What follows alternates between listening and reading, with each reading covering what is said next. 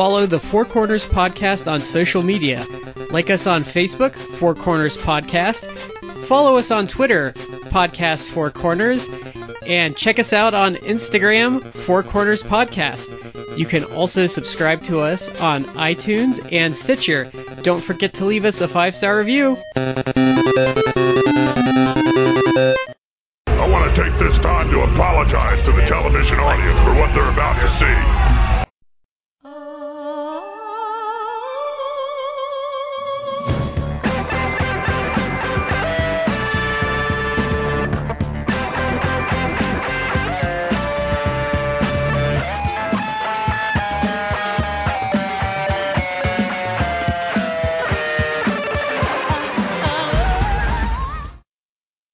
Ladies and gentlemen, welcome to the Four Corners Podcast. I'm Shad here with Matt and Brad. Guys, how are you?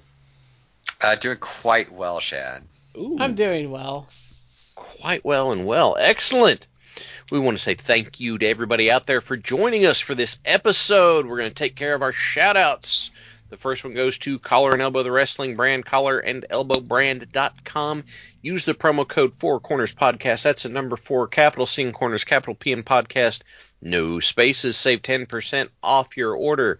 They still have the Shad Gaspard and Brodie Lee family benefit shirts in stock. So, uh, if you would like to help out those families, grab yourself a shirt. And then we go over to Matt.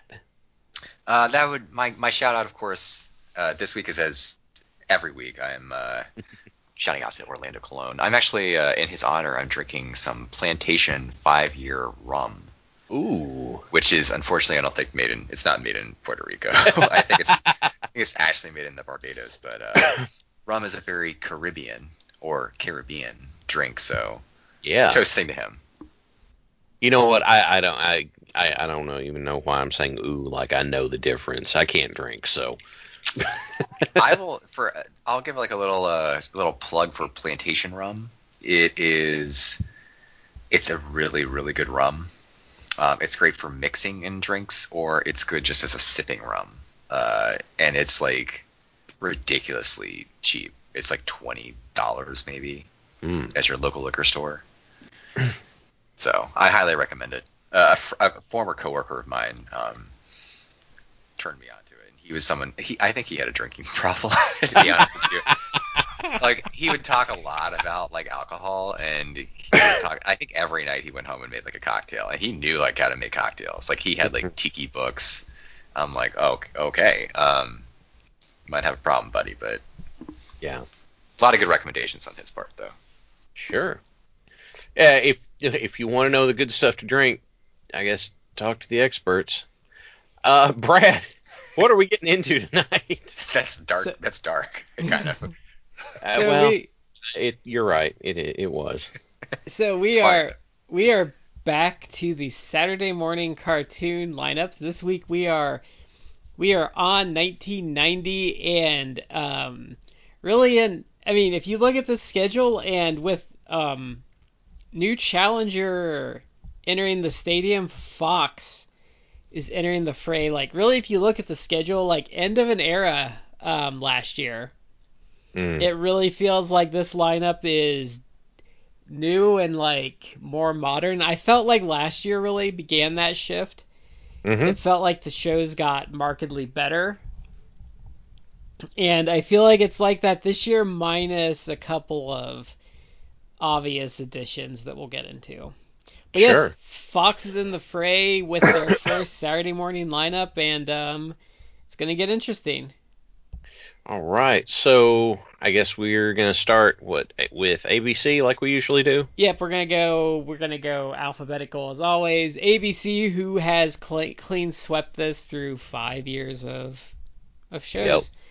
So I will note though, for the first time since we've been doing this, Gummy Bears is not on the schedule. Wow. Wow. Had Gummy Bears stopped making new episodes like five years prior? Like I no, feel they they made episodes from like 84 to 90, I think. really. There's like a hundred episodes? episodes. Like a hundred something. Go look it up on um, Disney Plus. My wife and I rewatched it um, during like the early lockdowns.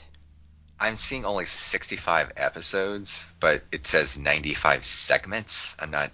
I'm not really sure unless it's like some 90 episodes have. so, so like that means like there were there were episodes with two like stories in it when they say segments. Hmm. Speaking of Disney Plus, I actually uh, I'm trying to work my way through uh, the Clone Wars, that animated cartoon. Um, Is and that I just started. Is that CGI? Yes, it's CGI. and I just um I just started season three, and I think it's like six or seven seasons. Um, but I I do want to go and watch uh, Darkwing Duck and some of those shows. I watched Yeah. Rescue Rangers. Well, okay, so during the early lockdowns, we haven't watched anything on there recently, but we watched The New Adventures of Winnie the Pooh, Gummy Bears, and Chip 'n Dale's Rescue Rangers, and we haven't watched anything since then. I did watch the DuckTales movie though, which has Christopher Lee in it. Oh, really? Yeah, he's like the bad guy.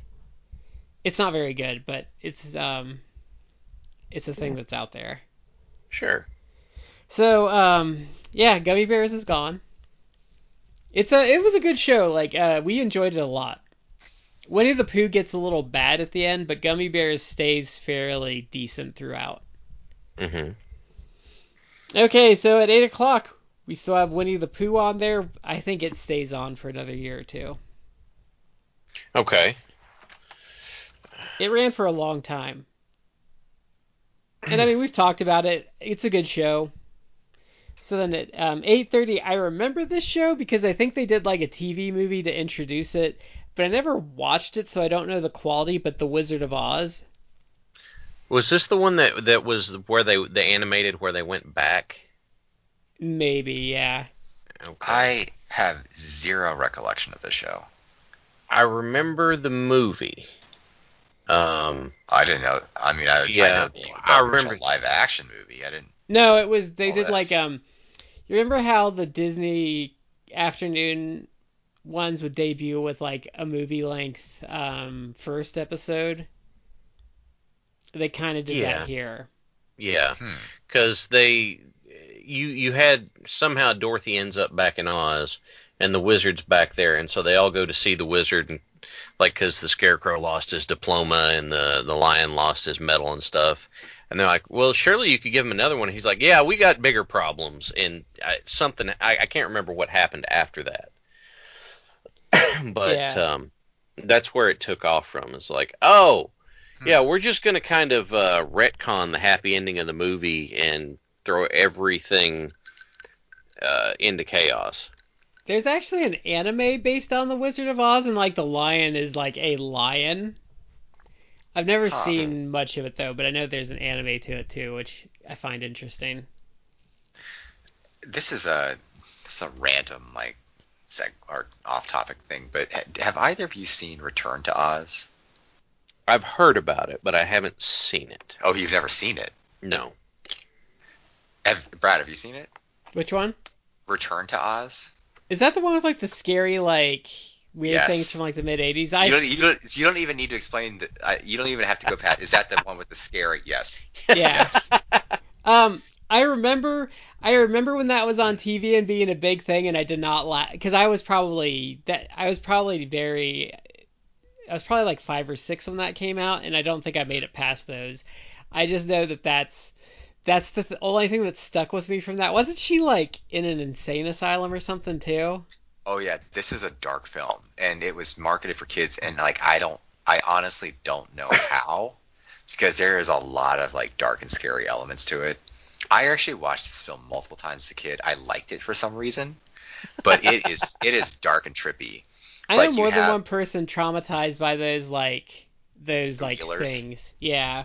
There's so there's they're called the Wheelers, and they're they really have weird outfits on, but it's like dudes who their hands and feet are like like wheels, and they uh it's like so Dorothy is like an insane asylum because the premise it's like it's a sequel to Wizard of Oz, Uh-huh. but a dark sequel because it's her like talking about Oz, the Auntie Em and they basically take it as like oh you're you're insane, like you're Yeah, you're talking about a made-up land, so we have. Oh, they got Fairuza Balk to play Dorothy, so Yeah, they had a We have- solid starting point on that, didn't they? yeah.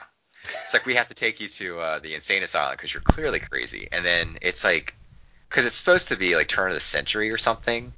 Mhm. Uh, it's like it's not like you know healthcare, especially mental health care, was not you know humane. It was it was basically like oh you're you're having imaginary fantasy land. Uh, I think we need to treat that with uh, electroshock therapy. No, no, no. It's- That's if it's turn of the century, it's not even at that point. That's more like if it was a, if it was a, if it was um if it was um if it was turn of the century, it was like, well, we think you just have anxiety, so we're just gonna fuck you with this wooden dildo until like you're better. That was Yeah. like turn of the And we're gonna- century like healthcare. I'm not I'm not even kidding. No, Oh, you're- we're gonna you're- keep you in a in a pitch black room for a while, most of the time too. Yeah, and we Oh, might you're, beat uh, you occasionally just to to help. Yeah, it's like, oh, you're slightly depressed. Uh, I think we need to uh, remove half your brain. That's the Yes. that'll that'll cure you. Um, so she goes to a site insane. She basically like I. She escapes to like Oz, um, with a chicken. It, Toto is not part of this now. Like she has like a a chicken which somehow in in Oz can actually talk. Yeah, I don't I don't know how, but and then she runs into the Wheelers who are like it, they're they're portrayed by like human actors, but they're just like dark and disturbing. She goes to the Emerald City. The Emerald City is like in ruins. Um, it- there is it's surrounded by uh, I think it's called a deadly desert. I don't know. It's like a desert, but if you touch the sand, you die. Like you immediately turn into sand. And there is an ins- there's like a, a scene where one of the wheelers actually like can't stop himself, so he he runs into the sand and then immediately turns into sand, and it is just horrific. Yeah. and it somehow gets worse than that. She runs into like this witch who has like a million heads in her palace, and it's like is literally you see her switch her head. He, she takes her head off and takes another head and puts it on her body. It's horrific. How do they think marketing this to children was a good idea? I don't know. I, I think it actually was like a box office bomb. because it's it's Wizard of Oz, so it must be for kids, right? It, look, the original Wizard of Oz book is a little bit jack, you know, it's more jacked up than the movie was too, because you know, there's the the Wicked Witch doesn't just send the monkeys to go like she's like, okay, you know what? I see what they're doing. I'm gonna send some wolves, and the Tin Man's like, I got an axe. I killed your wolves. And she's like, all right, I'm gonna send some crows, and the Scarecrow's like, hey, guess what I do? And he kills them all by wringing their necks as they fly up. Well, she intentionally kills the witch in um in the book too. Uh, I had the great illustrated. Yeah. Um, Well, you, if you want if you want a good movie that's like um kind of like a reimagining of it, Sci-Fi in like the mid 2000s did a mini mini series called Tin Man that's like a sci-fi reimagining with um Zooey Deschanel. That's actually a really solid oh really? reenactment because like the the Tin Man is kind of like this cowboy like sheriff kind of guy. It's on Netflix, I think, or it was at some point. So it's like I think it's like two two hour episodes or something, but it's a it's a pretty good like sci-fi reimagining of it. Hmm. Okay. Uh, can I also give another shout out? It's Yeah. only tangentially related, but uh, there is a four book series called Other Otherland, Mhm. which was written by uh, like sci-fi fantasy author Tad Williams in like the late '90s, and it's more of like a it's really largely like a cyberpunk type of uh, series. Oh, but those are huge books, aren't they? They are very thick books. Like each book is like he's I think for a while he was trying to like rival like Neal Stephenson, where it's like the books were like a thousand pages long. But that's an overall it's a good series. Um, and the part of the concept is that its character is actually like uh, being trapped into like a virtual reality world. But it's there's like multiple realities within the virtual reality, and there is one one reality they escape to is like a really dark and twisted version of the Wizard of Oz, where you have you have like the Tin Man uh, in a war against the Scarecrow, but it's like everything is like dark and evil. It's it's a it's an overall good book series. Okay, so there was also, and uh, it took me a minute to to piece together where I remembered it from, but eh, I think it was in the early 2000s. Todd McFarlane made like a his take on a Wizard of Oz toy line or something, and it's like, I remember these. what the hell? Because I, I had to I had to look it up real quick to to see if I could um, see if I could find it, but like it is bonkers. Um, you've got you know giant monsters running around. You've got uh, like they they had this statue of like bondage Dorothy. It, it's it's so weird, Oh my god, I'm looking at it now. Oh. right? Holy shit, this is. Oh my god. Weird, isn't it? Tin Man is like looks like he's constructed out of like junk from a junkyard, but he's Yeah. also like a cyborg, and there's like the the human parts of him are like rotting flesh, and then you have like this the the lion is like a it's like a were lion. He's like a, a bipedal upright. Yeah, Lion he's got like monster. a spear sticking through him. Yeah, it, this is. all I mean, that I. This was like a weird time when I was too old to really collect toys. Yeah, Although now I say that now as like an adult man who collects. Like It all less than comes back toys. around. yeah. Um, but this was like a there was a time in like the late '90s, early 2000s when I you know I, I didn't collect toys, but McFarlane was putting out like a shit ton of toys. Oh, That and they were all great too. They were, and most of it was in like the Spawn line, which obviously like Todd McFarlane created Spawn. You so know, that- his that best makes stuff were his when they mm-hmm. were doing the NHL toys. Those were fantastic. Mm-hmm. but his this stuff is is quality. Like the the thing about Todd McFarlane is that the actual sculpting of all the stuff was incredible. And I remember, I forget how much back in the time. I don't. I remember they were like the, the toys were probably like a little pricey. They were like fifteen bucks, I think. It would. Yeah, which- we would laugh at it today because Yeah, they'd be like fifty dollars today. Yeah, at the time, like that was like expensive because Mhm. you know toys weren't that expensive, but the level of detail that would go into like essentially was like a six inch figure. Like it, it was incredible. Um, I I didn't collect that again because I was it's kind of too. I felt like I was too old, but there was a lot of really great stuff that came out at that time. I, I was into um Mhm. when they started doing the new Star Wars toys in like the mid '90s. I was in on that, and then I did Todd McFarlane for a while, and then that was kind of my exit. Was after Todd McFarlane. I think really the after the Phantom Menace, I stopped getting Star Wars toys, and then I was out on Todd McFarlane, and that was it for my my um because the Todd McFarlane stuff was great for displaying purposes. Like they are perfect Oh, for absolutely, that. yeah. It wasn't even like you were going to play with the toys. They, No, they, they no. just that's that's not They're- what they're for. they were just they were beautiful to look at. So yeah, you would just like display them. He um, we haven't really talked about we don't really talk about toys that much in the program, but he has had the DC a DC license. Uh, I think it's really more just Batman themed. And I some of the toys that he's come out with the last like couple of years have been pretty good.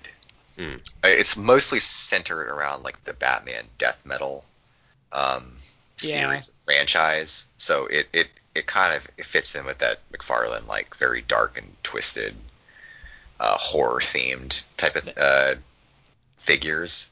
Yeah, But they're they're really really good quality. I Like, want that Damian Wayne they're gonna come out with. Mm, yeah, That looks really good. there's a Batman coming up for I think another series that they've done. I think it's like I forget exactly what it's called. Like it's I think it's called like Batman Death Metal, but it's Batman who It's one of the. like Is it one of the alternate universe Batman's like? I think it probably is. Uh, but it's Batman dressed up almost like a Grim Reaper type, and Yeah, it he looks ridiculous, but it's like such detail. I'm like, I almost want to buy this figure, and it, the, the, those figures I think are like twenty dollars. It's it's really astounding the level of detail and he's kept his prices down, which always shocks me. yeah. So then, um, let us move on to nine, So we have Slimer and the Real Ghostbusters. I think at this point it's slid into the the realm of parody, hmm Yeah. Yeah. and it's just like cutesy cartoons. Actually, I want to see if he if it, I don't think it's on there the next season because it really crept up on us. But next the ne- when we do ninety one, like Darkwing Duck is on the is on the schedule. Like it Yeah. amazes me that we went from Ghostbusters to Darkwing Duck. yeah. That's, That just that's- blows my mind. For some reason in my head, there's more of a gap between them. Yeah, because I uh, yeah I agree with you on that. It does feel like there should be a gap. So this this is not good Ghostbusters at this point, I don't think. And I mean, I think I think this late into it though, an hour of Ghostbusters is really kind of pushing it. hmm So then we go up to ten, which is Beetlejuice, which we talked about last week. Well, well no, not last week. Sorry, a couple weeks ago, which is um, which is excellent. Then at ten thirty we have the New Kids on the Block. I I think I Oh. looked at this when I saw it at first. Is this a cartoon? Do you know? It, I feel like it was a cartoon. I, it's amazing. I don't remember the Wizard of Oz show, but I feel like I, I remember this cartoon as existing, but I did not hmm. watch the show. Do you remember the I, MC I Hammer one like. that's going to be I, on there? I remember the NC I remember Hammer that one. one. Yeah. Yeah. I don't remember New Kids on the Block because I was I didn't like New Kids on the Block, so I didn't watch Yeah. the show. yeah, yeah, I that- wasn't. Uh, Yeah, Man. I remembered that it existed. That's all I Weren't they- had. weren't they kind of like over, kind of like on the way down by this point? I'm pretty sure they were. Because wasn't it like, weren't we getting into like the Vanilla Ice era and MC Hammer with um with these shows? I Ah. I think in this at, at this era, 1990, 1991, they were still like really really big. Okay. It might have actually been like the height of their uh, popularity. Okay. I think a couple years later, they they were basically on the downward swing. They didn't last long, but I mean, Axe really didn't. I think I think I think people that are younger don't realize like when we were kids, like you had your acts that stayed around, but like things that got popular, like with the with the with the young folks, did not really hang around long and were kind of like in and out in like two or three years. Yeah, they had. I would say they probably had like a four year run. Well, I mean, they've been they've been. I think they've been bigger as a touring act for like the last decade and have lasted longer as as a nostalgia act than they did in their like original run. Oh Yeah. no, those those guys are probably like 50 years old at this point, and they still they still tour and they still do shows. I actually feel it's it's been a few years, but I actually think my wife went too. Well, they well no they And whoever, Kids on the whoever Block. promotes those are brilliant because they um they they pair up like the new kids on the block with like the Backstreet Boys, so you get like like you get Oh, like wow. two generations because then like you know like a mom and will take her like daughter or you know like you get like two generations of there whoever did that was brilliant like in Mhm. getting like two different generations of um of people to pay attention Yeah. My wife, my wife did go to like a show that they did uh, like a few years ago, but it wasn't like oh they they appeared at like this uh, you know 500 seat venue. Like they were at like the MCI Center in DC, like this the where the Wizards play, where the the Capitals play. Like they were at the biggest venue in DC. They were that's where they had their show, and I think there was. I'm not gonna say that they sold it out per se, but I think they like filled it up pretty well. yeah I'm looking at 2015. They did a, a tour with uh, TLC and Nelly. Like that. That's actually really smart. Like that would Oh wow. that would definitely put like you know asses in seats. because you get you get a you get a mom that might have still been like into pop music at that point and then her daughter who might both be like older now and they say hey let's go together because there's accents so you get two people instead of one Mm-hmm. it's really smart like whoever that whoever came up with that concept is, is a genius They hit. They were like it was like the 90s were weird because they were they were big in boy bands like them were big in like the early 90s, and then you had like grunge music and you had like gangster rap kind of like really take over. But then by like the late 90s, you was right back to like bubblegum pop. Well- you had well, no, you had- Backstreet you had- Boys, insane. you had you had Hanson like bridge that gap Hanson was 96. Yeah, they were they were they predated 97. Yeah. Well, they were like right before the Backstreet Boys because you kind of went from like one to the other.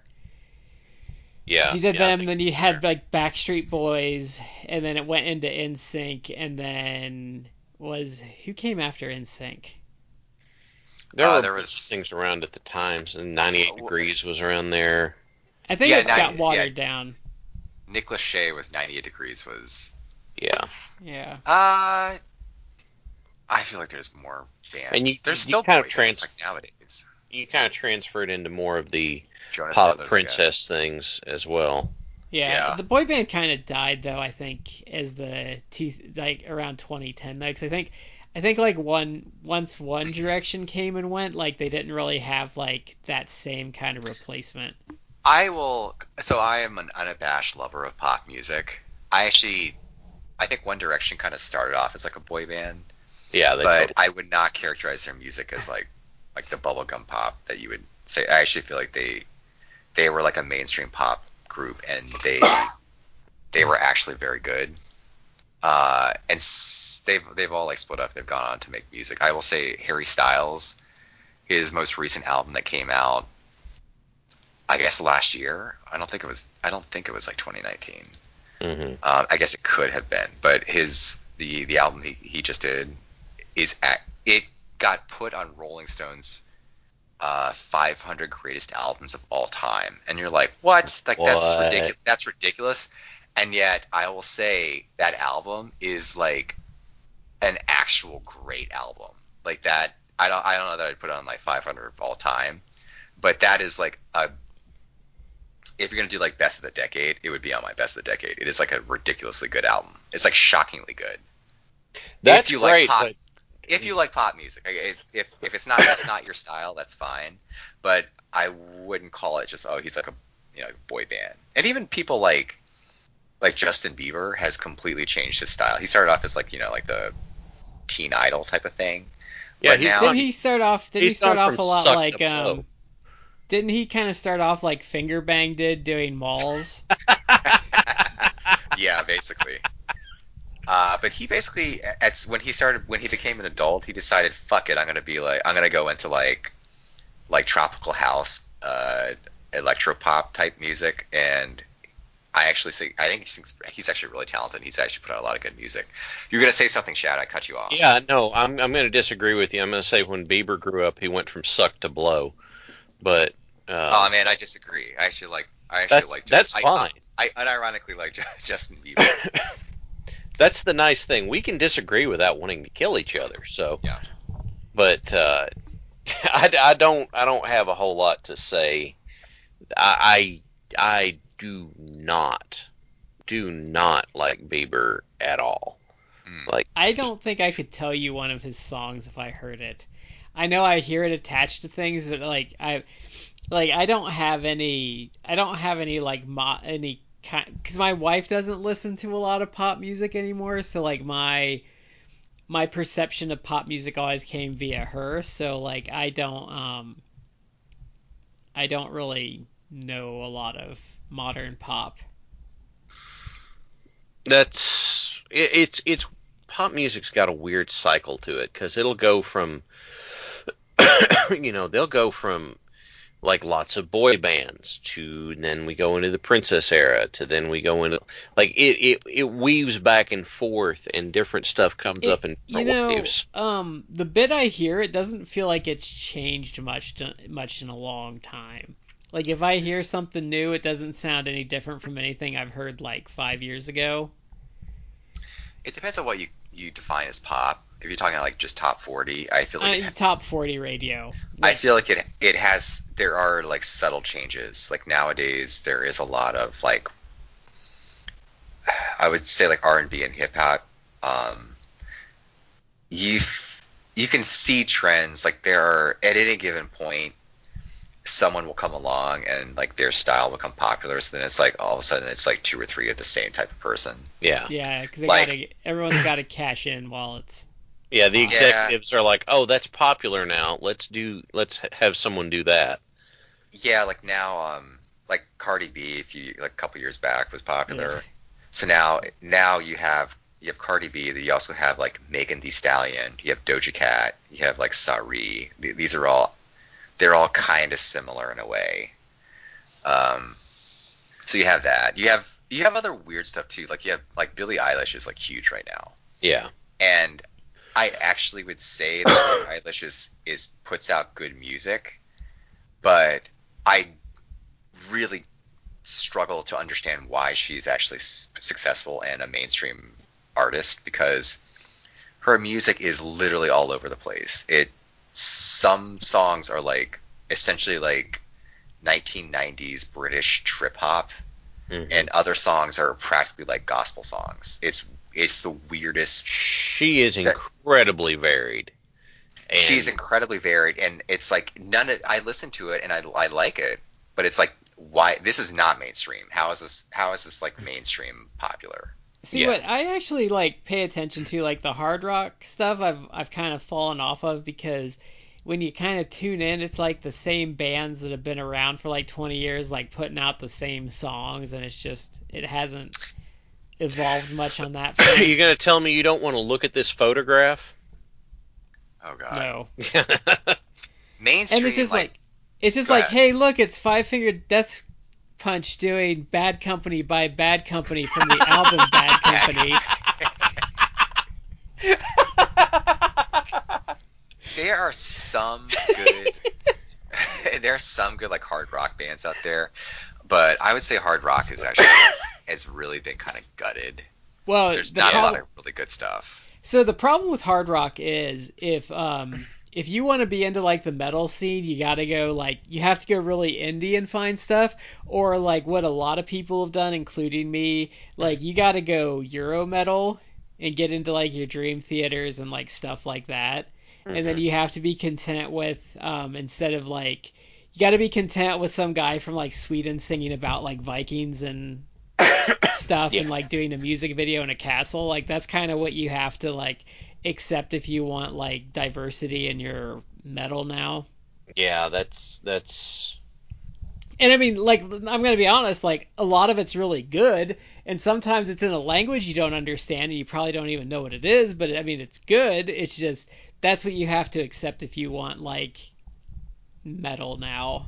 Yeah, it, it's a weird place to be because like um what am I thinking of? Uh, I'm I'm not going to go with a contemporary example, but like Through the Fire and Flames by DragonForce is an incredibly you know, technically very complex and cool sounding song. But then on the other hand, God, the cheese factor is up too. So you you you gotta you gotta take your lumps. Don't get me wrong, I like it. There's some people are gonna be "Oh, no no, I like it, but I, there there's some cheese going. i mean you gotta have a little bit of that Yeah, and that's okay. I'm just saying that there's some there's some cheese. so let's let's hit our schedule again Yeah, 'Cause where the heck were we? block has sent us down I'm pathway I, wow. I I let us get way off the beaten path. I have loved every single one of our cartoon Saturday morning cartoon shows because we get so off topic. we do. And we get into. You know what the weird thing is? Like I've listened back to some of them, and like sometimes it's nonsensical, like how where we like. Sometimes I understand, like when we've ended up on Star Wars, or like when Matt and I uh, talked about the new Mulan. But sometimes like it's like, how did we get into like the history of like Germanic politics and Otto von Bismarck? Like I don't even know where that came from. Like some weeks it's just like I understand and other weeks I don't. I don't get it. This is the weirdest grab bag. I will. uh. I will. yeah, really. I would honestly say, like, for, uh, in my, the way my brain works, it, it there's no deeper thought process. It's not like I have a, a list of things I want to talk about. You'll literally, you guys may literally just say something, and I'm like, oh, let's talk about like Otto van. it's smart. Yeah, I, I know that. Seems like a All good right. time. Yeah. about. it. Let's- Where does that put us on the schedule, Brad? So we're at eleven o'clock. We're still on ABC. So Yeah. Bugs Bunny and Tweety show still hanging on. So We- noon. I actually remember this show, but I don't remember liking it. I think I saw it because remember when ABC used to do like the Friday preview that would Mhm. like do little snippets of like the upcoming cartoons, Yeah, yeah. and Go I've ahead never and seen it on name. that. So this I is little. This name a few uh, a few cartoon episodes back.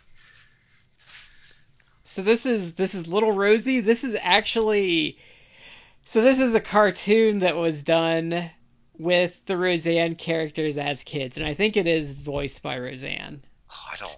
I feel like I I only vaguely remember this, and I, I don't I- think I ever watched it. I only remember it from that preview. I don't remember ever watching it. I think I watched like one or two episodes, but the problem is that um, I didn't like it, so I quit watching it. And okay, there's there's some there's some issues like the it it doesn't follow like the the show as an adult because her her sister doesn't have the same name, and uh, Well, and it didn't like you can't you can't really recapture what makes Roseanne awesome in a cartoon for kids. no. Even as a kid, like like I don't know, it's one of my favorite scenes from the show is when the guy the, the salesman dies on their um on their kitchen table oh god. and and Dan's trying to like fix the thing and his hand comes loose and he smacks him right on the ass and he like freaks out. the their Halloween episodes were always like Yeah. that was their their their their safety valve in the year was to have these wild haunted house stuff that came through, and then the guy that came by that that was going to be Dan's new boss, and he and Roseanne conspired to just absolutely terrify the hell out of Dan on that. That was a great gag. That was a lot of fun to watch. You're not going to get that stuff in an animated kids show on Saturday morning. Yeah, and I think I think actually the Simpsons aped their Halloween episodes off of Roseanne, honestly. They had a lot of fun with it, and and those Yeah. are fun to watch. But this this show, the, the Little Rosie, was just like I may have watched one or two, and then been like, you know what, I'm gonna go fold clothes or something. This is not. Well, this was this was a big this is a big thing they were in the middle of at the time, which is taking an established IP and doing children versions of this. And I think it started with Flintstone Kids. And uh, um, uh, I would say you're kind of towards the end of it, but people are still no. This is the height of it. Looking at this, and Yeah. Muppet Babies started it. My bad. yeah, yeah, yeah. So then, um, twelve thirty, a pup named Scooby Doo holding on. I think for the last bit. Okay, so we're gonna go to CBS. Actually, CBS has a killer lineup this year. yeah. So, um, we're gonna blow through this, but I think we'll stop and talk about one. Yeah, But they only have they only have two new shows. right. So eight to nine, Muppet Babies. It's I think still there. Yeah. Uh, nine to ten, Garfield and Friends.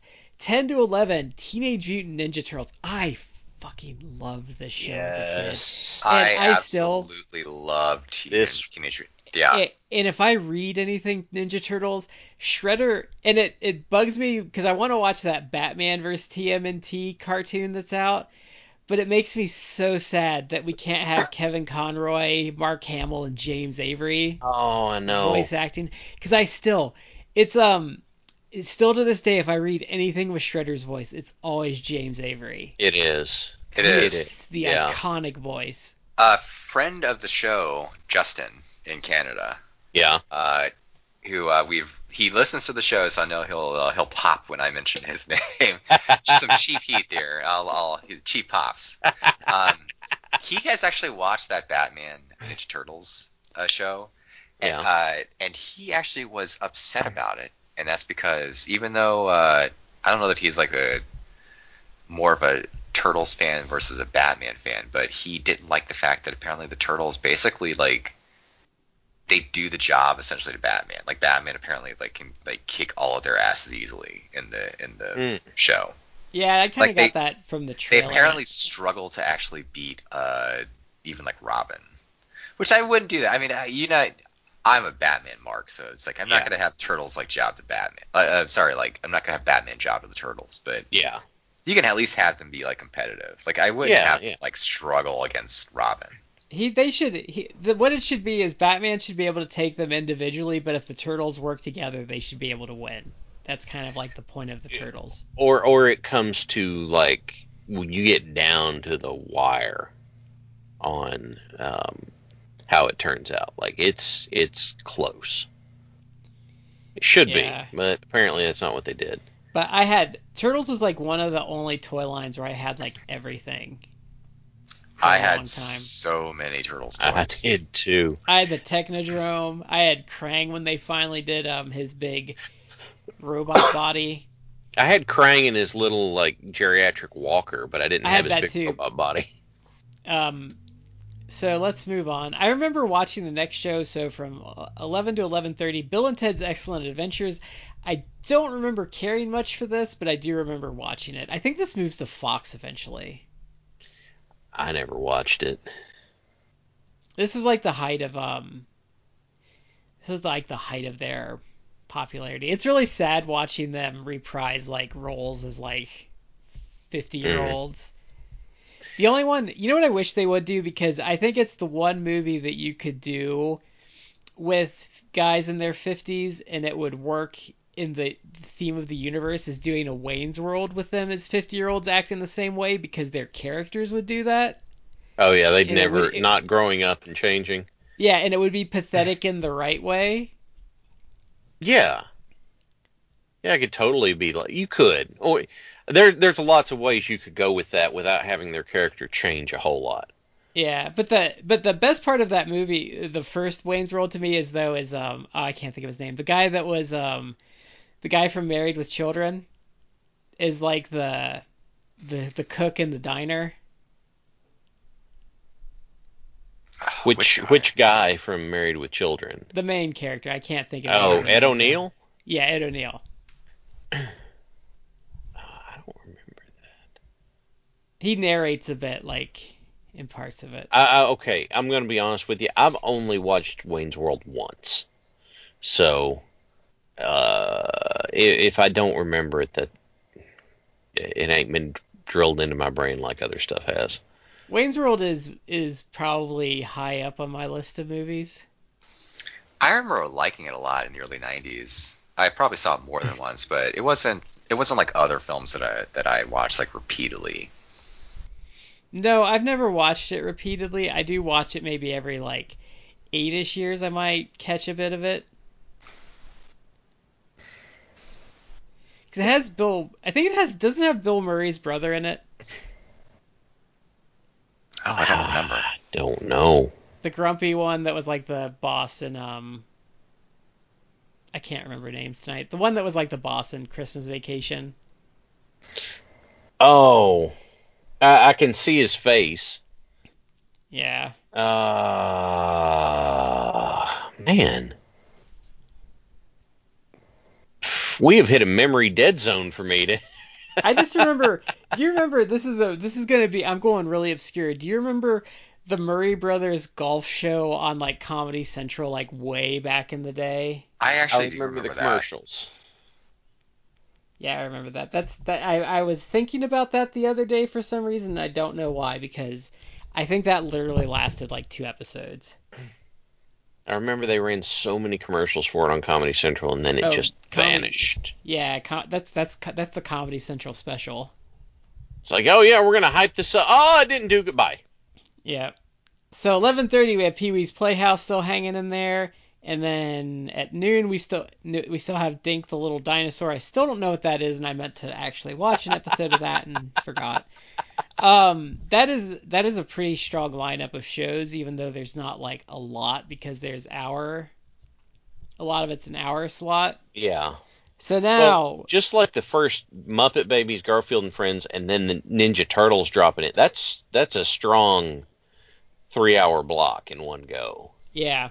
And I think at this point, like, in 90, I think this is like the height of Turtles fever. I think it's like, it's running in syndication and on Saturday morning and like multiple channels. Like, I think you could watch this all the time. Oh, and I did. I watched it. Yeah. Like, yeah. So I'm looking up on Wikipedia. and uh, VHS s- tapes. 'Cause I remember, do you remember the one with like the, the pizza monsters or whatever that grew from like the eggs on the Mm, pizza or whatever? I don't remember that. Oh. Oh, and the arcade games too. Oh yeah, Oh, I love Oh, the man. arcade games. Well, I think the first movie was out by now too. yeah, yeah. I'm pretty sure it was. I could be wrong, but I the- don't think so. I remember going to the Ohio State Fair one year, and they did like a live action Turtles thing with them like in the suits and stuff. Oh, oh, was this the concert? I don't think they sang. I think they just fought like on a stage, like in Oh, a. okay. Are you talking about the Look. turtles coming out of our shell? Yes, Sure. Yes. yes, Yeah. that's what I was referencing. Yeah, I think, Oh, my I, think I remember going to see that.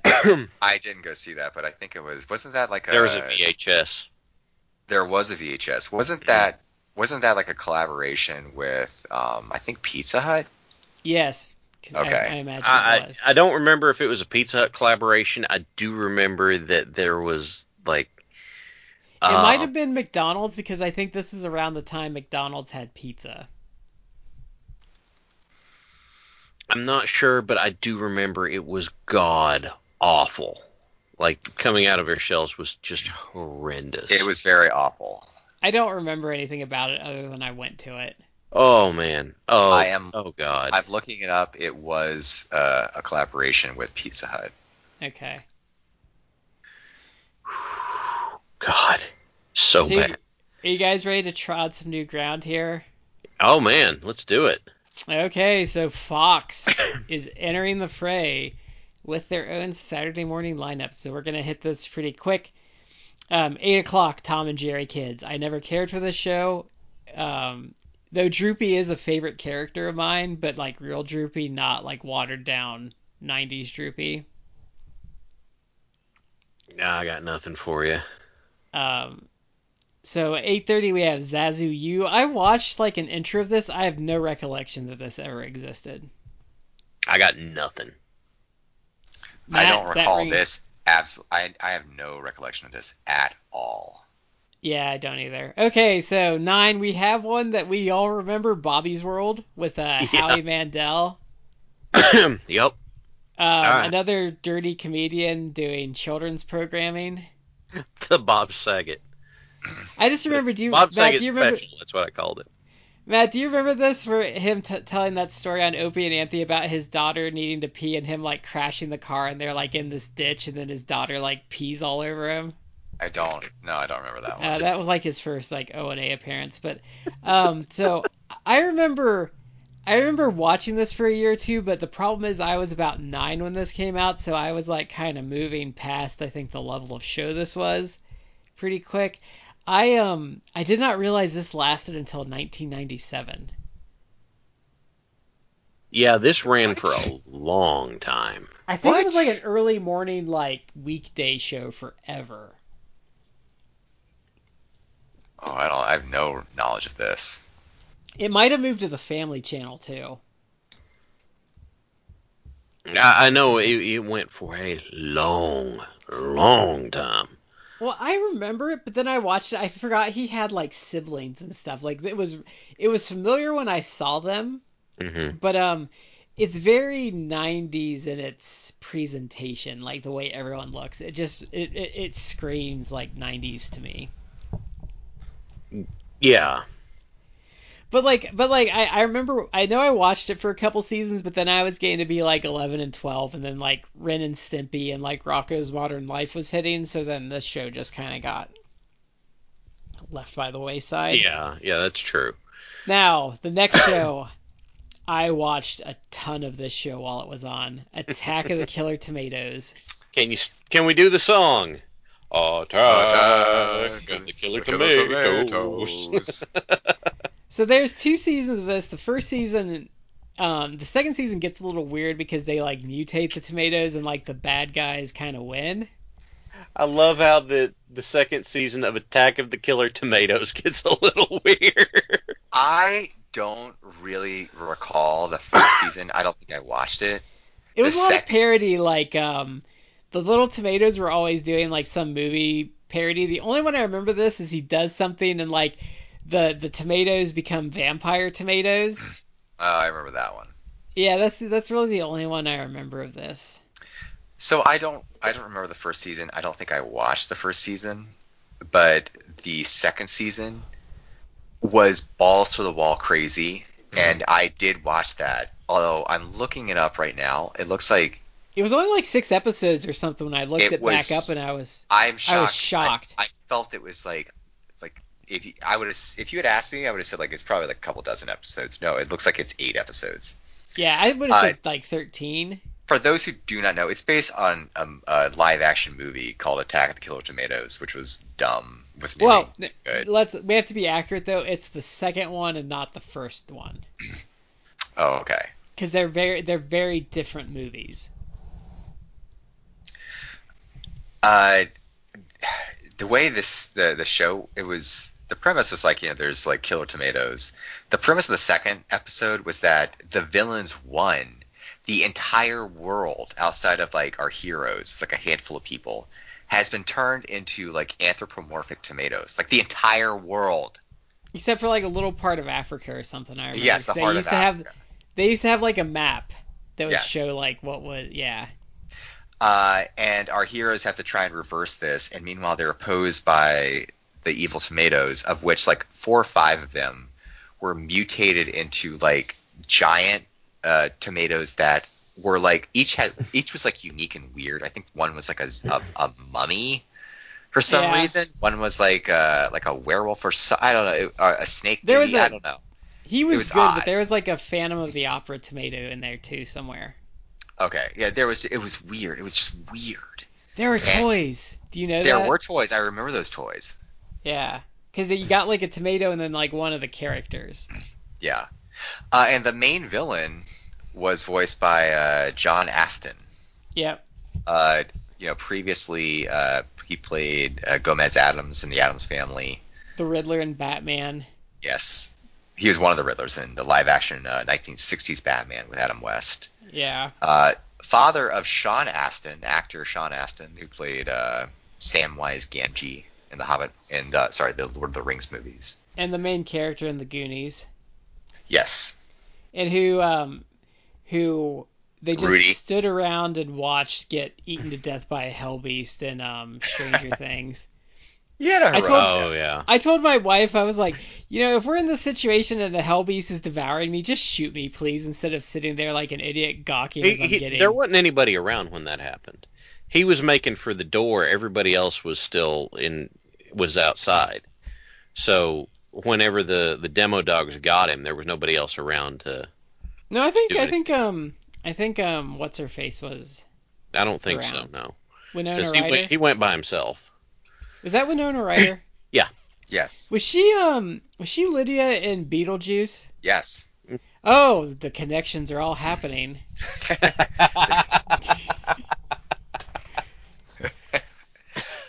I just looked it up. Sean Astin. uh, Sorry, uh, sorry, of course Sean Astin is, but John Astin is still alive. hmm Ninety years old. He was still acting until a couple years ago. Hmm. I think he was in McHale's. Was he in McHale's Navy? Uh, let me look it up. He's been in a he's been in a ton of stuff.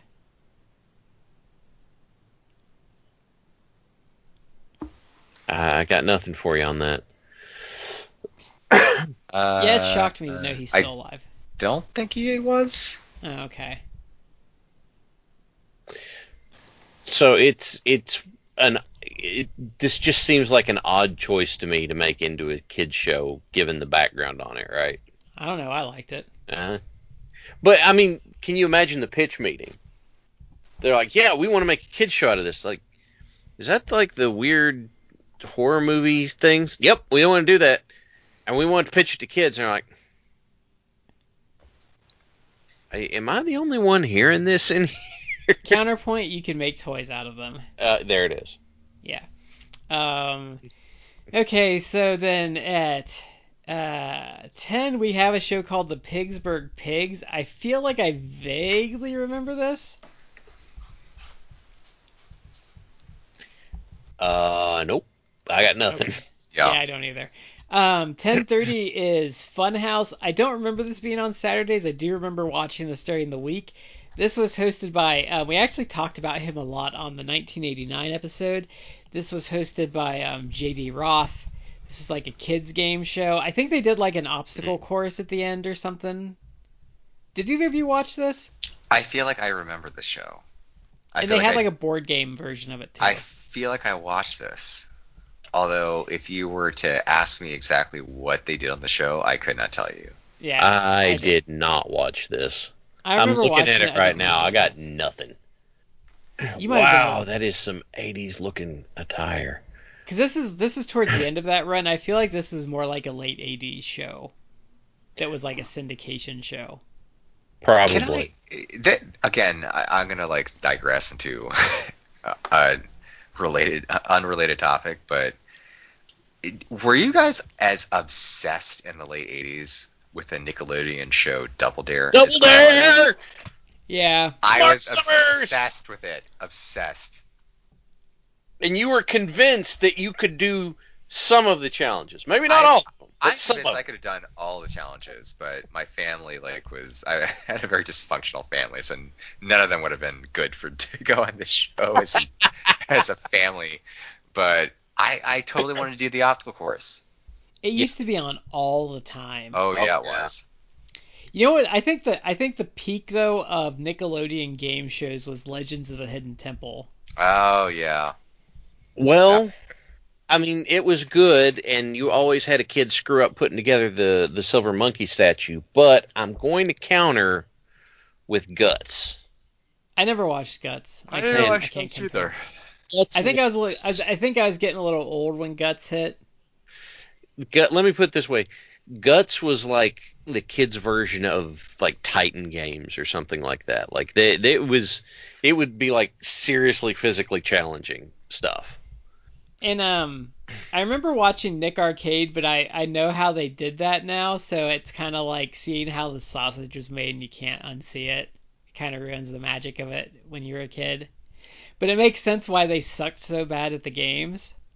Like when they did like the in the arcade thing where they were like in the game. Yeah.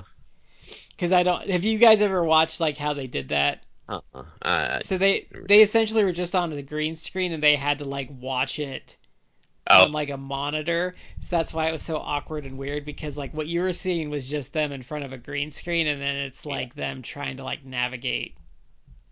I did figure it. that out at one point, and I was like, um, because I was like, why is everything so slow, and or why are they all reacting that? And it was just kind of like, at some point, I figured out, I was like, oh, this is on a green screen. There's no way that they're seeing everything the way we are. Yeah.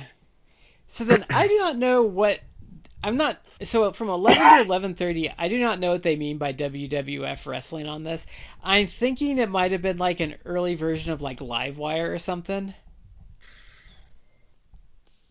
But I tried to look up what this what this was and I don't know what it was. But I'm Was it like- thinking it might have been like a clip show. Hmm. Like you know, remember Livewire like Saturday mornings on USA Network, where like people would call in and stuff, and they'd show highlights, and it was I think like, uh, who was it by that point? I don't remember who it was by that point. Oh, it might have still been um Todd Pettengill. Oh god. Jeez. I think it was it like WWF Superstars. No, because those were syndicated. I don't think they would have had it like. I think it had to be a program specifically for this this spot on Fox Hmm. for it to make the schedule like this. It could be Wrestling Challenger Superstars though. Mm, Yeah. I don't. It was. So I don't remember the show specifically, and I didn't. I didn't start watching wrestling until like a couple years later. No. So I, I would not have. I would not have watched this, but uh, I would imagine it was mostly just like squash matches. Yeah, I or don't it's a highlight show. Yeah. Yeah. I think. Well, back in the day, like yeah, I think I don't even think you'd get like. It wasn't even something like a WCW Saturday Night where it's like, yeah, you get squash matches, but you, you'll probably in a in a two hour WCW Saturday Night, you would get like at least two to three matches where it's like actual like stars and competitive matches. Yeah, Mhm. Um, I think this is just like squash matches and then interspersed with clips, so you'd actually see stars. yeah. Yeah. Now I do I did look it up because we talked about it on the '89 show. Like in my market um, at noon, I believe Game Pro TV was on at this point. So I would have been checking out Game Pro TV at noon. This was not on my. This was not um, on Fox in my area. Okay. So So we're heading over to NBC, which I kind of feel like NBC has a crap lineup this year. Um, so we get Camp Candy at eight. Um, now Captain N gets a little different this year. We get Captain N and the Adventures of Super Mario Brothers three. I remember watching this because Mario three was huge at the time. It's a very Mhm. bad cartoon, ah, much worse than the Super Show. oh, it's a shame. Yeah, I was gonna. It, it, so, Adventures of Super Mario Bros. Three. That's not the same as the Super Mario Bros. Super Show.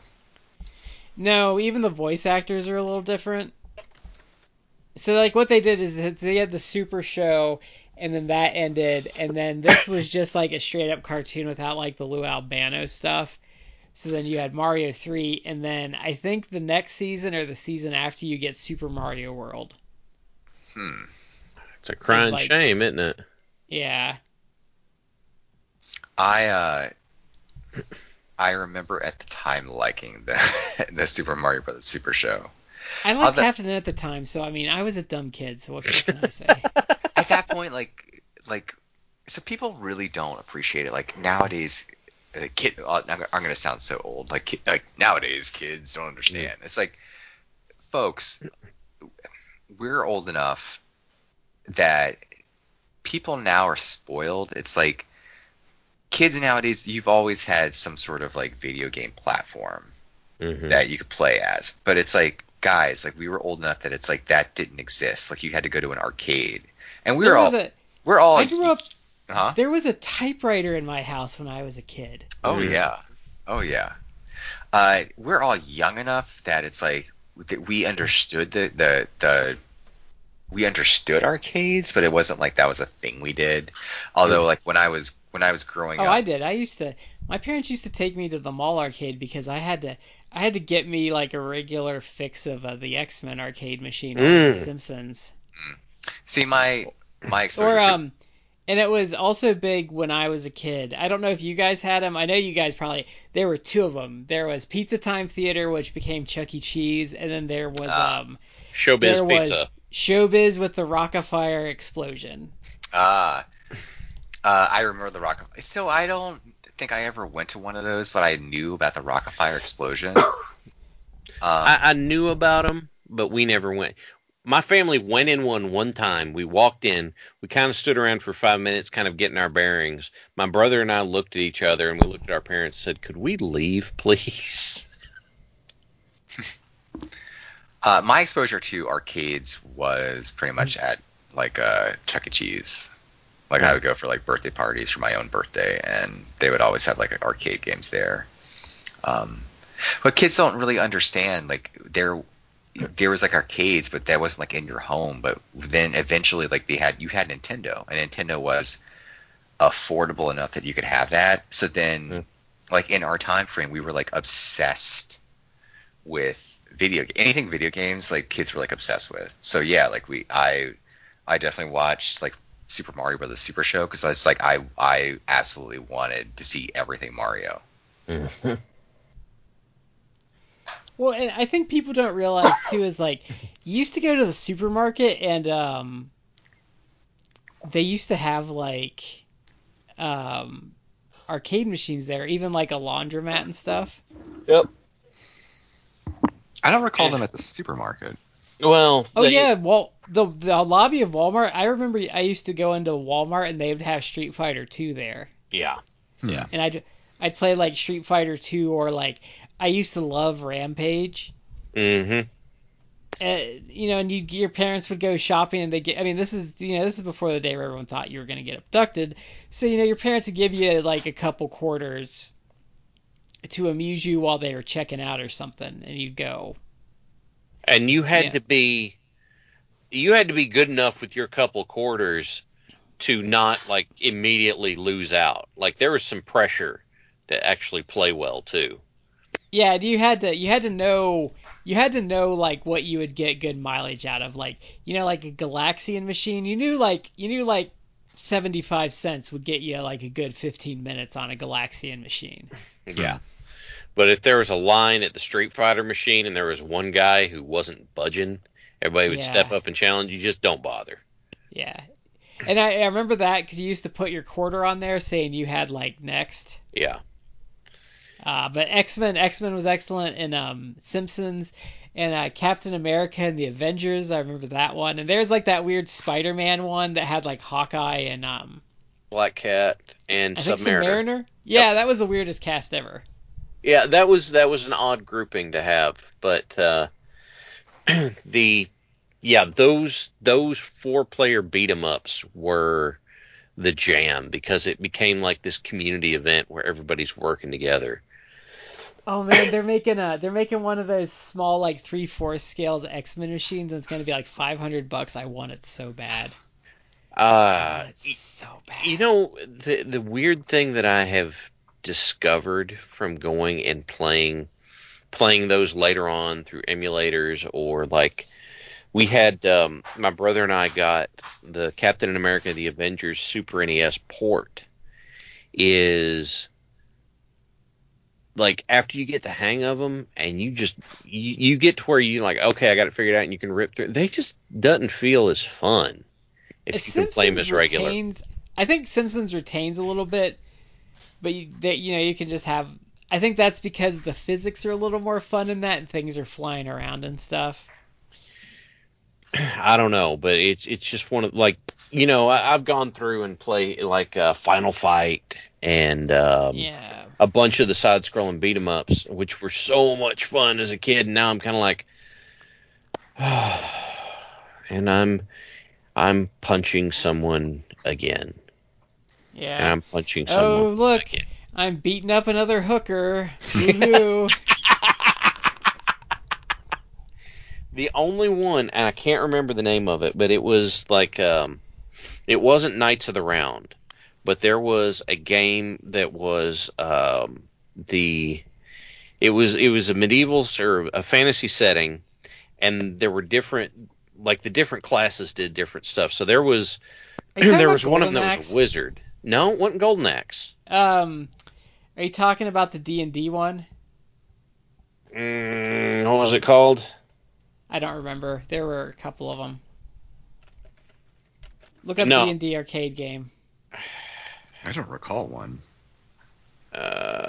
Uh, Did you ever play the um the Aerosmith like shooter? yes, Revolution X. Yes. Hmm. Oh man, That that was- was, so much. You were I- shooting CDs at stuff. I did not, but I feel like I saw this in like a GamePro magazine, maybe. Remember, yeah, it was. It was. music It was. it's It was the weapon. It might have been the D and D game. Looking at it, the the art style looks about right. I like those um those rail shooters like where you had like the gun in your hand and you had to like shoot off screen to like reload your gun. Oh, those yeah. were fun. The one that I enjoyed the most of those because they, you know, uh, Lethal Enforcers was and um, Area 51. I think those Area 51 was good, and I think it was House of the Dead was one of those. House of the Dead was that set in place or was that a I don't remember but the oh my god Lethal Enforcers was everywhere.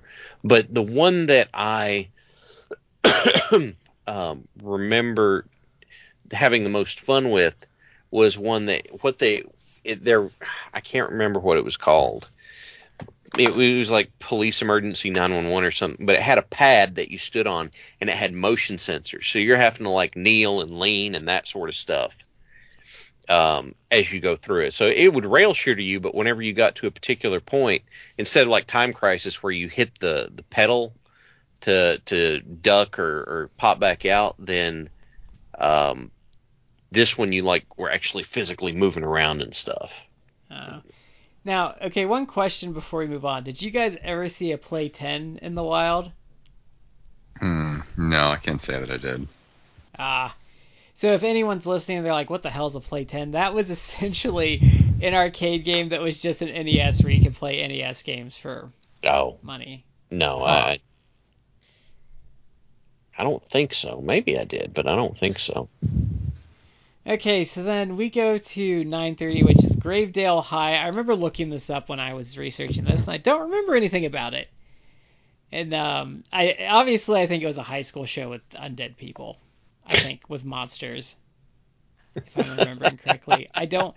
I would have. I have recollections about like Mario 3, but I don't think I watched this at all because I would have been watching Garfield and Friends, Attack of the Killer Tomatoes, or even the crappy like Ghostbusters stuff instead of this. Yeah. Just like I would have been watching Beetlejuice or Ninja Turtles instead of Kid and Play, which is an animated series based on the band Kid and Play. So I'm gonna say that was not good. I cannot get past. Anytime I hear Kid and Play, I hear the line from Scrubs. And it's like, oh, my ex- I'll call up my ex girlfriend Stacy and ask her. She drowned in the pool. Did she ever mention a black man who had a haircut, a fade like Kid and Play? No, Kid and Play. It was. She hung up on me. I can't figure out why. Um, let's see. 10:30 is Chipmunks Go to the Movies, which is like the last gasp of like the Chipmunks trying to hold on to relevance. Um, it's never good when they change concept. I don't remember ever seeing any of these, so I'm gonna say it wasn't very good. Mm-hmm. Um, 11 is Saved by the Bell. We talked about that last time. Um, is Dustin Diamond still alive? I haven't For heard now. anything announced. Yeah. He's got the bad. He's got like he's got. If you- if you don't know, he has like really bad like stage four cancer. Stage four small cell carcinoma. Yeah, Yeah. that's not the good stuff. That's Um, that's It, well, again, anytime anytime cancer is, I mean, you don't want to be diagnosed with cancer like at all. But if it's going to be diagnosed, like stage one is like Yeah. where you want to be, where it hasn't metastasized to other uh, systems. yeah. But stage four, it's like at that point It's how long things are very have. things are very grim, and it's it's really unfortunate. And he he unfortunately has a very it's it's, it's small cell carcinoma, which I believe is a form of lung cancer. Is a very it's a very difficult and rare cancer. Yeah.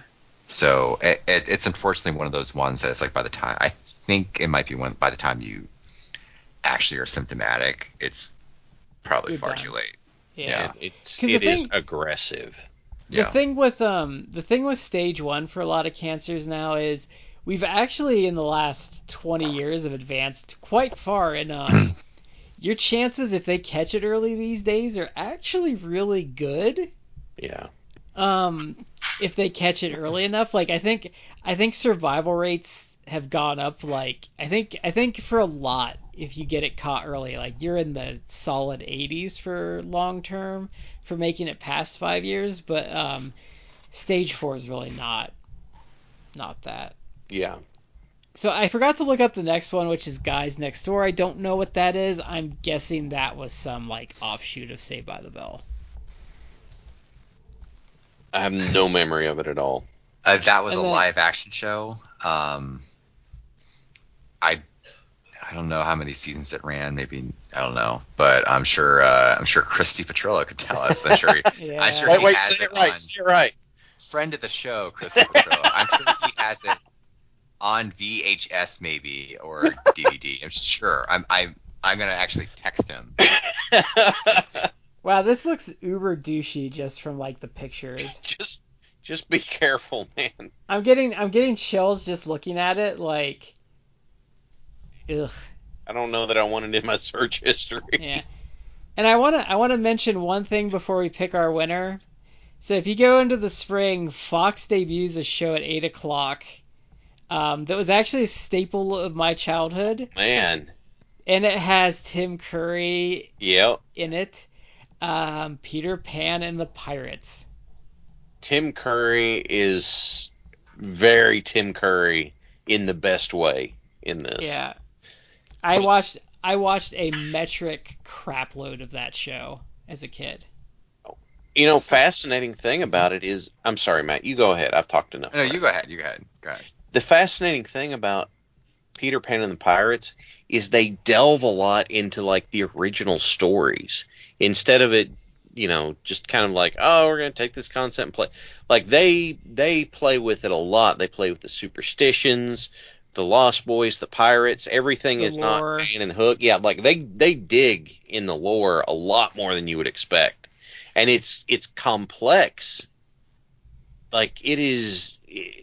You, you you're like oh a Peter Pan Saturday morning cartoon show yay they phoned this in no it is like it is complex and they put work into this okay man I'm sorry go ahead I I I recall the show. I cannot say I ever watched it um, on Saturday mornings. Uh, looking at the schedule, I don't. I may have not have even been up at like 8 a.m. To be honest with you, I was like a 6 a.m. kid on um Saturday mornings for a I- long time. Actually don't think I ever really watched the show, but I was aware of it, um, and I think I recall it more.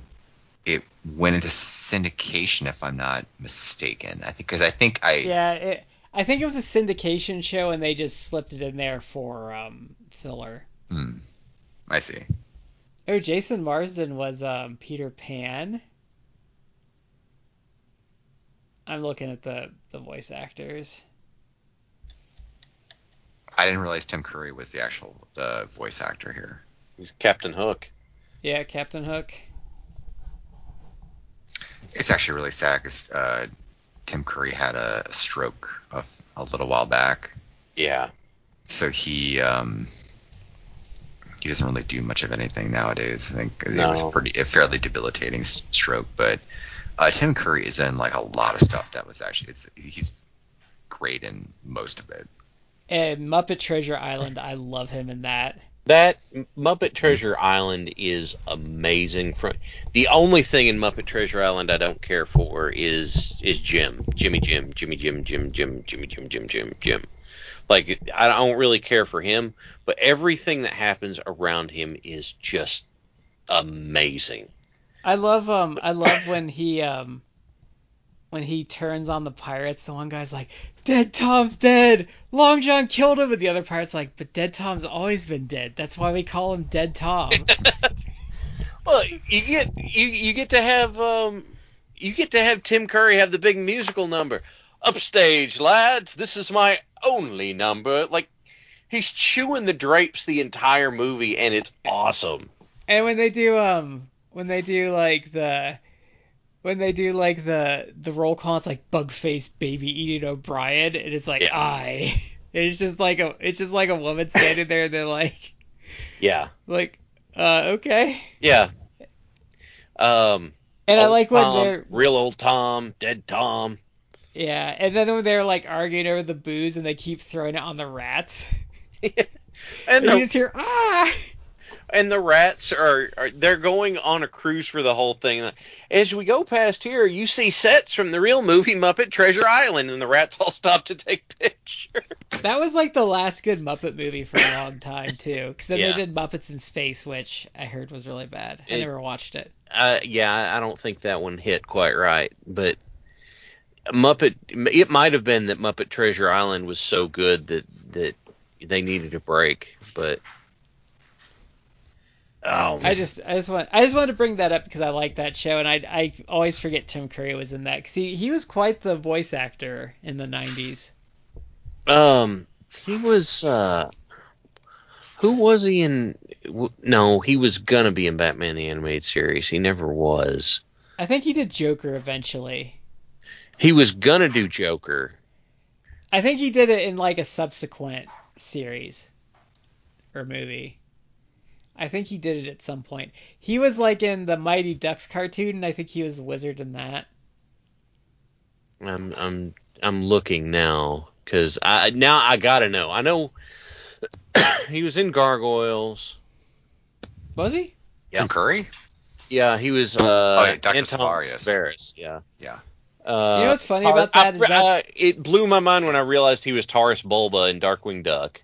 Yeah. You know, um, you know what's funny is, um, well, a couple things that Gargoyles is essentially a, um, is a is a TNG reunion show, and then I saw a clip of Oh, Brent yeah. Spiner on Night Court.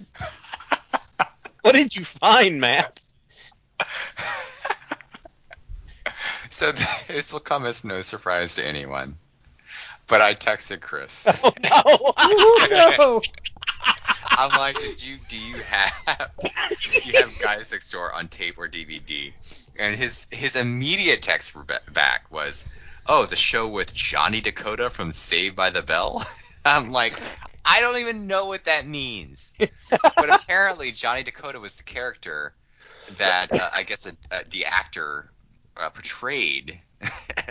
and I guess Johnny Dakota was on the episode of No Hope with Dope, which is the famous has the famous Zach Morris like PSA where he's like, "There's no hope with dope."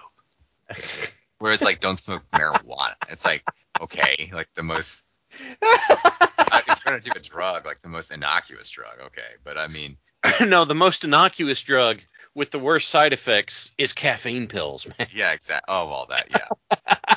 Uh, so yeah, he's like, yeah, he he has a some he has some episodes on uh, hard drive, and then he goes, fun fact, one of the guys on uh, one of the guys on Guys Next Door not only played a preppy douche on Saved by the Bell, but also played uh, Laura's boyfriend on Family Matter.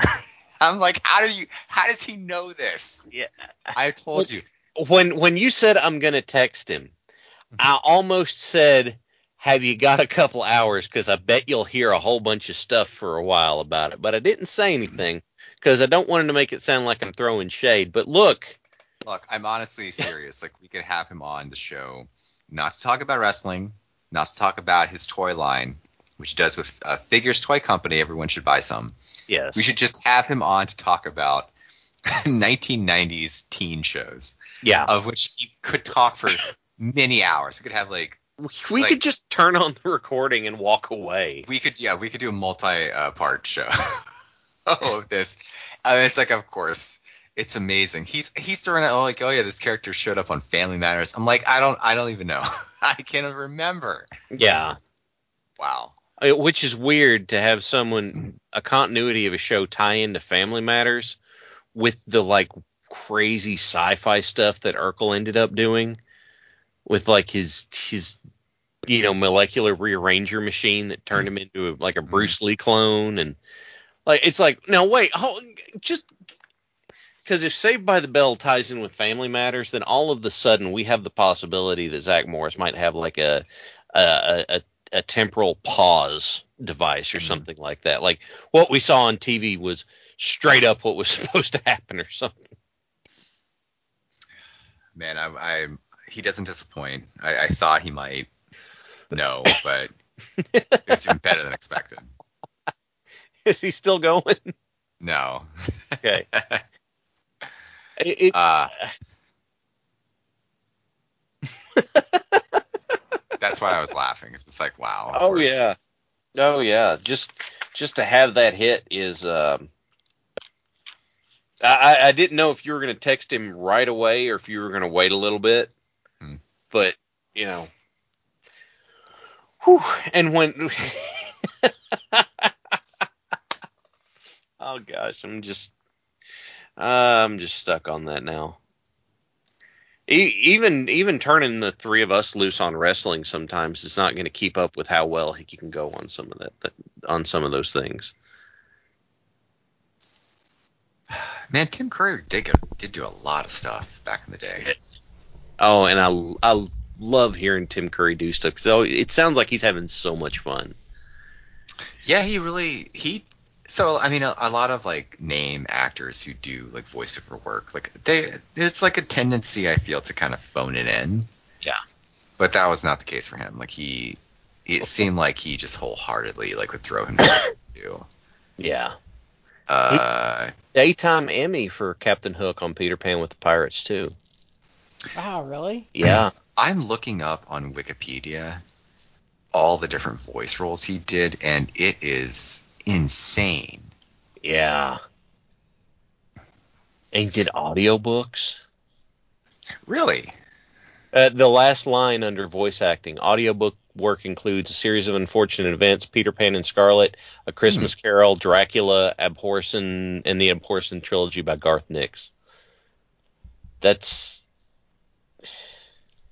for someone who's not a not a, a professional audiobook reader. hmm That's a lot. You know, and it, it really has to be um, he really deserves credit for being so good that um I think a lesser actor like Frank-N-Furter would have just got them typecast for their entire career, Mhm. Yeah. and he really survived that. Let me see. I- I'm looking. Yeah, my my two favorite Tim Curry roles are uh, Muppet Treasure Island and Clue. Uh, I I just I love what he does in those. Was was he Colonel Mustard in Clue? No, he was Wadsworth. Yeah. Oh, okay, I, haven't- I I- haven't I'm seen the Clue butler. in like I buttle. I haven't seen Clue since like the '90s. Oh man, I love Clue is one of my there's only a handful of like movies that I could just watch and and they never seem to get old. Clue is one of them. Clue Oh is wow, here's probably the most Here's- respectable. This one blows my mind. In um, the greatest adventure stories from the Bible, he was Judas Iscariot and the serpent in two different episodes. Hmm.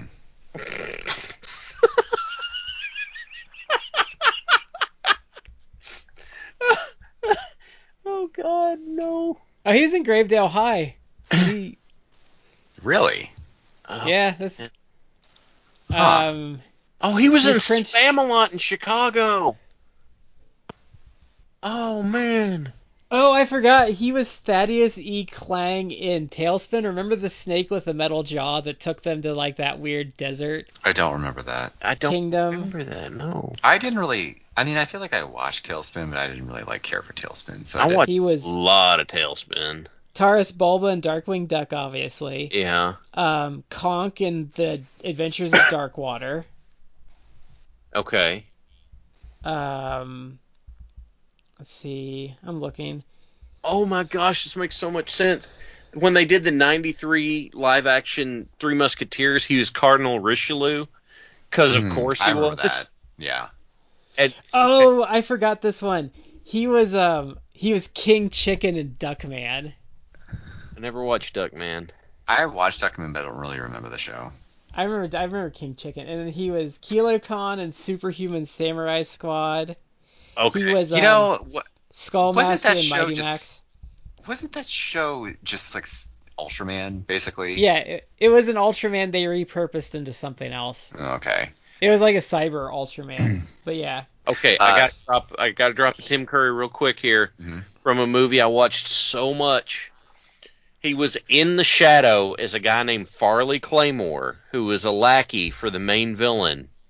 He has this moment. He he just goes completely ham in this movie. But then his last series of scenes, when the shadow, you know, is gets a hold of him, he completely comes unglued. Like the character completely comes unglued because he Mhm. thinks he shot the shadow, but it's the shadow, so he didn't. And he's getting the voice in his head, and he completely snaps. It's just Tim Curry, bug-eyed, like spewing gibberish until he runs and jump head dives off of a balcony, and it is amazing.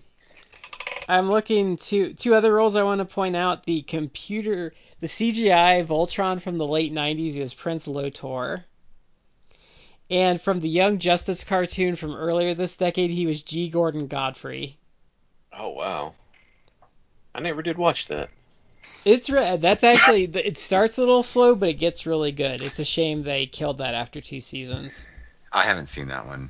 Do you remember he was in Congo? Yes. Oh yeah, yeah. I yeah. had to like stop mentioned that. eating the sesame cake. Eating my sesame cake. I feel like we've talked about that on the show before. It's We such a did great once. scene. We just we there's there's um if you ever listen like we we hit like the same dumb shit like every like eight months sometimes. Yeah. Congo is such a oh that was such a terrible movie. Well, so yeah, excited they, for that movie too. they killed Bruce Campbell off way too early. hmm They did. That was a horrible mistake. I might have to see if I can find a copy of when he was King Arthur and Spam a Spamalot. So like what do you guys think of this season? Like so I'm um I'm a little torn because I think CBS might have actually won this year. Um, Uh, Because I would actually. Muppet Babies, Mhm. Muppet Babies, and Ninja Turtles with Garfield and friends is like just a killer punch for three hours. Yeah. Uh, I actually would agree. I'd give it to CBS because Muppet Babies and Garfield. Um, I mean, their best stuff would probably already hit, but I mean, you're still going to get good stuff there. And an hour-long block of Turtles, Mm, like Turtle- that, that that wins. Plus, you Mhm. have Turtles is like just Mhm. that. Killers is like the, the Turtles is like just that killer app show that CBS is needed for yeah. like to bring it all together for like the last the whole time we've been doing this actually. So I'm I think I agree with you CBS. Yeah, it's a silver bullet. Like Fox comes in swinging, but they don't hit on. Well, uh, I would at least from where I sit, they hit on more than ABC or NBC did, but they, you know, they they go down in the second against CBS. Yeah, I I feel like NBC is like a total whiff, and I feel like ABC got a little complacent with this lineup. Or I think what we'll see next year is like they were kind of they're tra- they're in a transitional spot Oh, okay, yeah, where I think that I think that I think you're going to see the lineup change a lot next year. hmm But um, I feel like they just got a little complacent, and CBS just landed that like killer yeah, killer show for them. yeah. I, I I I agree with that. Just looking ahead, yeah, the the transition. You're totally right on. I'm not going to say anything more than that, but So it took it took to year six of us doing this for ABC to finally not have the best lineup. That is quite the run. Yeah, that's that's that's strong. I wonder if we went back into the 80s. I wonder how long they dominated that spot. I don't know. Let me see. Oh, we've got we've we've got some really good stuff coming up. Uh, No, here's 'cause some we're- Cause we're cause we get we get Darkwing Duck next year, Yeah, and I think X Men is lurking on the horizon of like '92. Eh, 93. yeah, Oh, it the, is. the best stuff from Fox is yet to come. Yeah, There's like Oh, yeah. I think there's though there's like a year where Fox is just like a murderer's row where it's like Power Rangers like the Tick, uh, X Men and like Animaniacs like all creeping around like on the same lineup of shows. Oh, yeah, there's Like there there's a there's year a year coming where up. Fox they're- is insane. yeah, there's a year coming up where they are literally untouchable. yeah. Yeah, let me look that up while we're still on. Look, 'cause they- look. like I said, 93 to 94 is is is powerful. Um, like y y the some of the opening stuff not a, not as strong, but you hit a certain point in the morning and then you just put it on Fox and and throw the remote away. No, see that's not even the best one because like there's there's um 94 like you hit this 8:30 you go Mighty Morphin Power Rangers, Animaniacs, Oh, yeah. Ext- Extravaganza, Batman the animated series, The Tick, X-Men and Where on Earth is Carmen Sandiego? Wow. Like God, that is just everyone's Like- wanting to step to that, but it ain't. Like CBS put up a decent fight for a couple of time slots, but it ain't it ain't it ain't enough. no, and I mean I think we're only I think I think NBC only has like another year or two before they drop. Oh wait, if you go if you drop to spring '95, that's that's the spot because it's one, two, three, four, five, six, seven of their their their uh, offerings are just like best in slot, hands down. And like they did, and Fox did stuff that they hyped too. Remember when they hyped like the Spider-Man X-Men crossover Mhm. episodes? Yeah. the the one I saw all of X Men except for the um oh gosh it, I think it was the conclusion of the the Phoenix saga. Like I saw everything, but the first time it was gonna play, that was the morning. Mom and Dad are like. Okay, get in the car. We're gonna go to a thing. I'm like, what are we gonna go to? It's like we're going to an estate auction, and I'm just like, no. Not again. It's the last one of the Phoenix saga. I want to see that, and it's not going to come around for a year and a half. I know that's that was always the roughest thing, especially when like it's like it was like well like I'll just set the VCR to six hours and then you'd watch it hmm. later. We, we, our, our VCR was it could play stuff, but if you wanted it to record, then it it involved like a ritual with holy water, and then it might work. Wow, because I because this was it was what year was it? I think it was '95 where I got super into recording MST3K. Mm. Because there's there was a point where I had like I think there was a point I had like hundred episodes of it on VHS. Oof. I never had a whole lot on VHS, so Uh, and I had like I there was a I was quite the the VHS recorder of a lot of stuff. Like I had all of Robotech on there. I think I had all of um Ronin Warriors on VHS at one point. Um, I never really watched much of that show. Space Ghost, I had all Space Ghost on VHS at one point. I wish I still had that since they never released it all on DVD. Fuckers.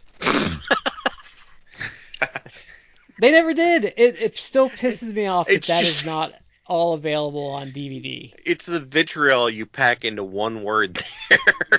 Because because like it's to me it's ridiculous that such a groundbreaking show is not available in its entirety on DVD. That is ridiculous. oh, don't worry, they'll roll it out over the course of eight years on some streaming service. It's on HBO Max, and I don't think they have all of it on there. I wonder if We should do like a we should do we should do an episode review some point of like the Macho Man appearance on there. and he was on got- the Weird Al show too. You got to You got to love that he dropped a Wildfire Tommy Rich reference on on TV, and like a Leaping Lanny Poffo. Yeah. I just Yeah. like to think on that episode they didn't actually write him a script. They just had him come in and like recorded his ramblings for 20 minutes and then he went about his life. You know what? I could see him them him coming in there and being like, "Okay, so here's what we like to do." No, no, no. I'm just gonna talk a little bit. You leave the cameras on, it'll be gold, all right? Yeah. It's still my favorite moment for that show though is where Zorak beats him up and he's like like no, he uh, he fell down and got hurt and he's like he's like is that you Thaddeus? Like your pet monkey snuck up on me with a folding chair. And I think it was Raven-Symoné. He's like um interviewing. He's like he's like, do you ever like? And he was something like, do you ever like slam your little friends of the mat so hard that their eyes roll back in their head like they're some kind of little freak?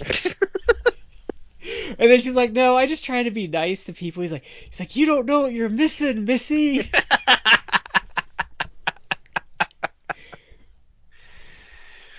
Well, I Oh god, think we I would are. love, I would love for a modern Space Ghost where they just brought Scott Steiner in to guest host. Give me a mic. Because he can't. He has to be filtered for Yeah. being on TV. The numbers don't lie, and they spell doom for you. All right, guys. I think that um, that's gonna We've wrap beaten us this up. horse to yeah. uh, Mhm. bloody Paul. So we hope y'all had fun. Um, we'd love to hear from you on the social media. We happy to handle requests. So if you wing them our way through any of our social media platforms, we would love to hear from you. So this is Shad with Matt and Brad. We've been in three quarters. You're in the fourth, and we will hear from or we will see you next time.